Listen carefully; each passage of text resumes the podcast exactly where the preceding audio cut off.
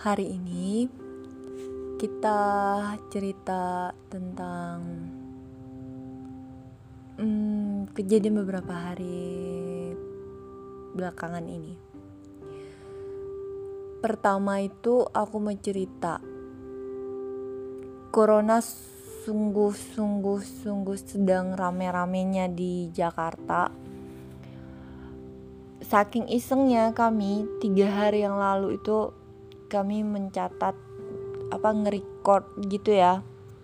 Berapa kali kok uh, ambulans lewat.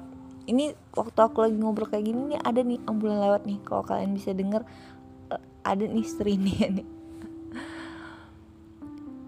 Jadi per 30 menit atau per satu jam gitu ada satu atau dua mobil yang lewat dan selama tiga hari kemarin kami tuh nulis ada lah sekitar 25 sampai 30 ambulan yang lewat dalam sehari dan itu mengerikan.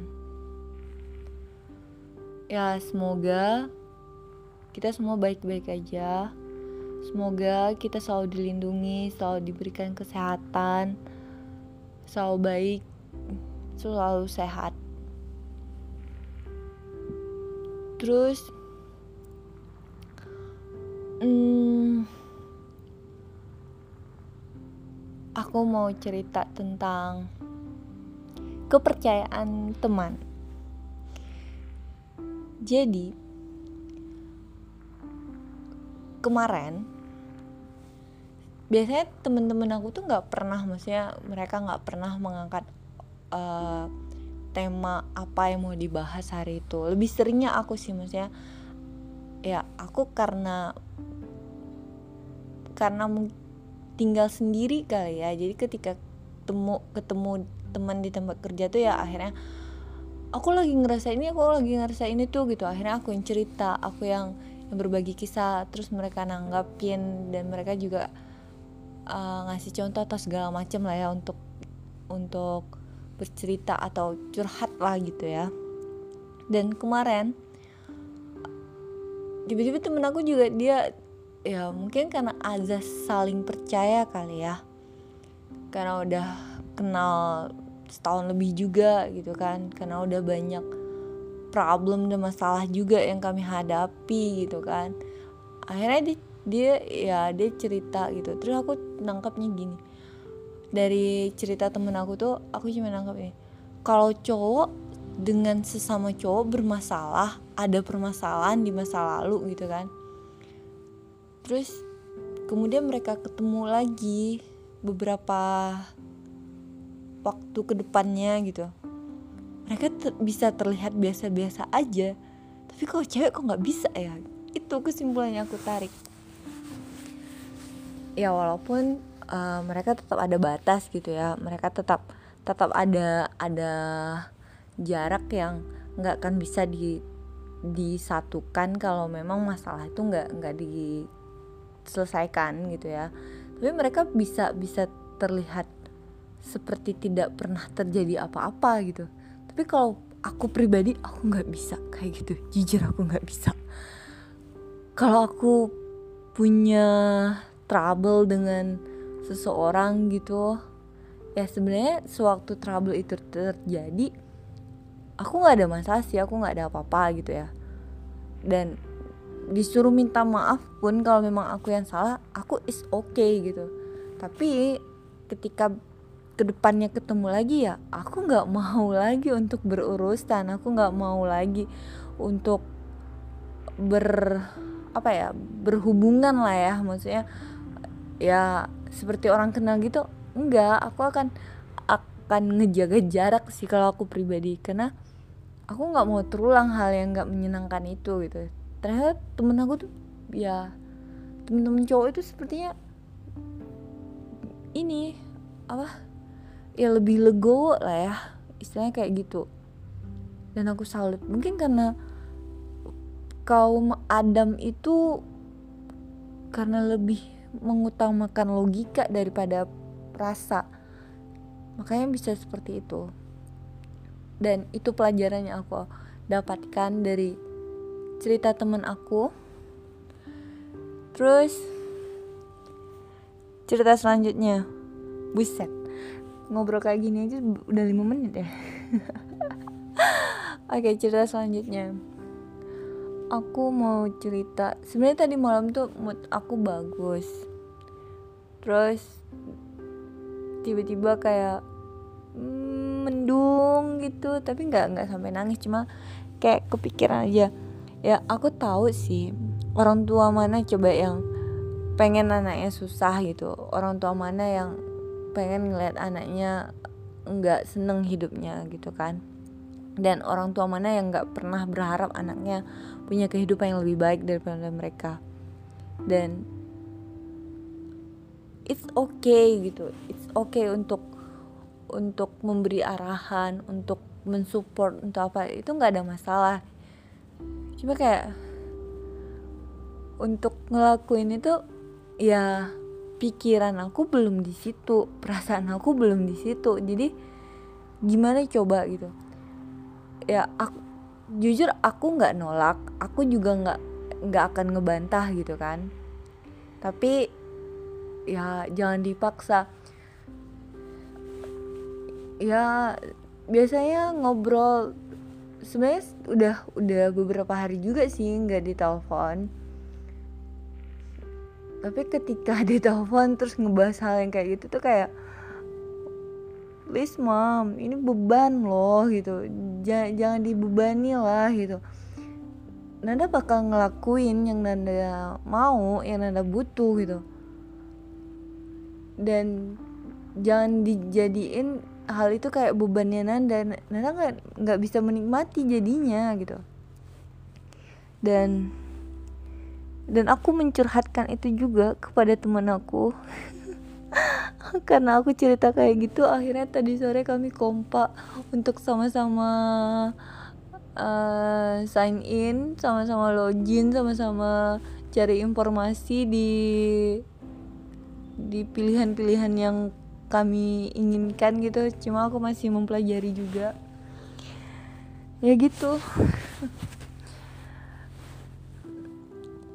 Karena percakapan tadi malam sama mama seperti itu ya maksudnya ketika mama nanya ya aku bisa jawab. Ketika mama kasih instruksi iya aku iya kan gitu. Tapi nggak semua hal itu hmm,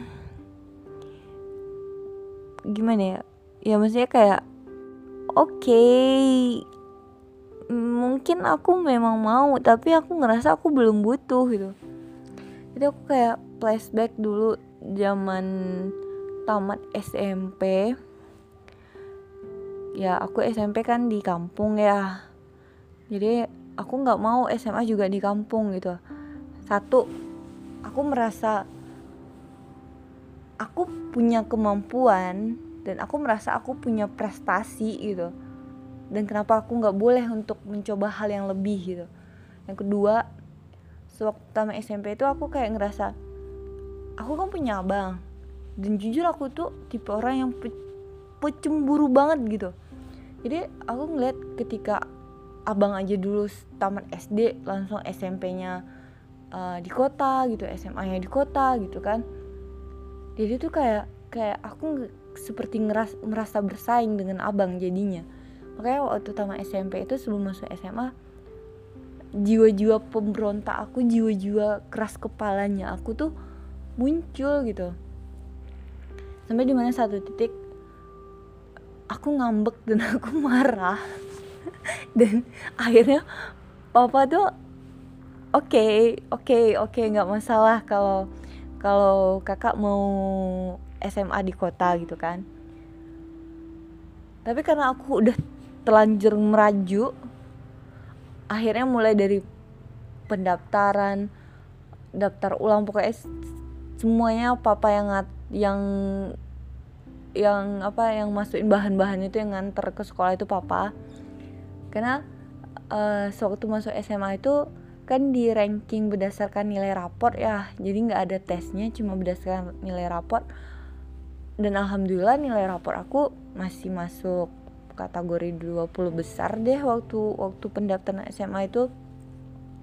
Jadi pokoknya semua semua papa yang ngurusin aku cuma cuma datang sehari sebelum mos itu tuh untuk ambil apa ya? Kalau nggak salah cuma sehari sebelum mos uh, baru aku datang ke sekolah itu dan seninnya itu mulai sekolah gitu. Sakingnya aku udah merajuknya dengan pilihan aku. Terus aku ingat lagi sewaktu aku memilih ketika milih jurusan kuliah. Karena waktu SMA oke okay, kita stop dulu ya azan Isa.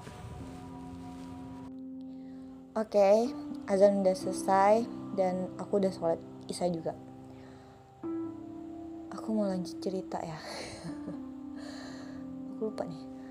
Oh ya uh, se sewaktu SMA kelas 3 ketika uh, mau daftar um, masuk kuliah aku tuh dapat apa dapat kesempatan untuk mendaftar jalur undangan gitu ya dari kampusnya langsung gitu.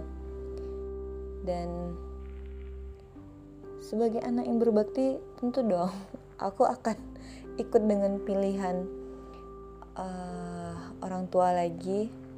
Karena background mama dan papa adalah guru jadi mereka uh, mengarahkan pilih jurusan guru gitu. Ya udah aku pilih. Ternyata tidak lulus. Akhirnya setelah pengumuman kelulusan SMA keluar dan masuk uh, dan mulai pendaftaran ke kampus gitu tanpa jalur PBUD lagi aku langsung ngomong sama mama gini ma Nanda mau kuliah di mana jurusan itu ceweknya nggak banyak. Habis tuh uh, ke kampusnya nggak harus menggunakan rok karena aku tahu dulu di jurusan keguruan itu cewek-cewek ke kampusnya harus pakai kemeja rapi pakai rok gitu kan. Dan sewaktu tamat SMA itu aku ngerasa udah 9 tahun aku dari SD SMP SMA gitu tiap ke sekolah tuh harus pakai rok dan udah enggak banget gitu rasanya. Akhirnya akhirnya Oom ngasih arahan untuk uh, ya udah nanti coba deh kuliah di jurusan teknik. Dan aku setuju. Kan kenapa? Karena aku suka jurusan teknik itu kira-kira semenjak SMA kelas 2 gara-gara novel Always Laila di mana karakter cowoknya itu dia teknik tapi teknik arsitek. Cuma karena aku ini bego dalam menggambar dalam seni gitu aku nggak nggak terlalu ngeh akhirnya aku ngambil teknik sipil. Setidaknya mirip-mirip lah ya. Karena ya terinspirasi dari situ dari dari novel itu. Makanya aku oke okay, teknik gitu. Di mana cewek-cewek yang nggak banyak ke kampusnya kita nggak harus cewek-cewek yang nggak harus pakai rok gitu. Akhirnya aku milih teknik sipil. Itu kalau ditanya aku masih masih tahu gimana perjuangan aku untuk melengkapi bahan-bahan administrasi dokumen-dokumen yang harus yang harus aku siapkan sebelum pendaftaran aku masih ingat detail di mana aku harus uh, cek ke rumah sakit untuk tes kesehatan tes buta warna. Aku masih ingat banget. Dan itu semua aku ngerjain sendiri. Kenapa? Karena aku mau gitu. Karena aku mau. Kalau aku mau jungkir balik pun akan aku lakukan gitu. Aku masih ingat aku jalan kaki dari dari apa dari kliniknya kampus sampai ke fakultas itu kalau kalau sekarang disuruh mungkin aku udah geleng-geleng gak sanggup gitu. Tapi waktu aku mau daftar kuliah itu aku lakuin gitu. Mungkin jaraknya 2 kilo ada kali ya karena seingat aku klinik itu dulu sebelum rumah sakit dibangun ya rumah sakit kampus itu ada ya. Klinik itu posisinya di gerbang samping. Kampus aku fakultasnya tuh di paling belakang gitu. Fakultas teknik itu paling belakang dan it's amazing. Tapi yang namanya karena aku mau dan aku ngerasa itu adalah hal yang harus aku perjuangkan aku lakuin dan ya mama papa mungkin tahu perjuangan perjuangan itu gitu. Dan mama papa juga pasti selalu berharap anak-anaknya ya baik-baik gitu sukses semua senang hidupnya gitu. Tapi kan standar sukses standar senang itu kan relatif tergantung pribadi orangnya menanggapi gitu karena aku sering ngobrol dengan teman gitu aku bilang aku nggak pengen loh jadi orang kaya yang duitnya banyak yang saking banyaknya itu ya angkanya udah nggak terhitung lagi gitu berapa dijinya udah nggak terhitung lagi. Aku nggak nggak pernah bercita-cita untuk menjadi orang seperti itu. Karena apa? Semakin kita banyak duit pasti semakin banyak pertanggungjawaban yang harus kita buat gitu. Nggak cuma di dunia kita mati pun juga pasti ditanya kok ke mana harta itu diperuntukkan? Gitu. Dan aku takut hilaf aku takut itu. Makanya kalau ditanya ya aku aku pribadi ya aku menjadi orang yang cukup aja gitu punya rumah yang cukup gitu. Aku nggak butuh rumah rumah gedong rumah seperti istana gitu enggak. Jujur karena aku orangnya pemalas seperti yang pernah aku ceritakan aku tuh malas banget kalau untuk beberes gitu ya. Jadi punya rumah tipe 36 aja aku ngerasa udah udah seneng banget. Yang penting rumahnya nyaman aku betah tinggal di situ. Udah gitu. Aku nggak nggak pernah bercita-cita punya rumah yang gede yang yang wow gitu nggak aku nggak pernah punya nggak pernah punya cita-cita yang kayak gitu ya.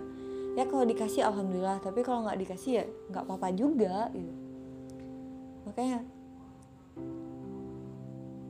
ketika di umur sekarang aku ngerasa aku mau mengerjakan hal-hal yang aku mau boleh nggak sih gitu.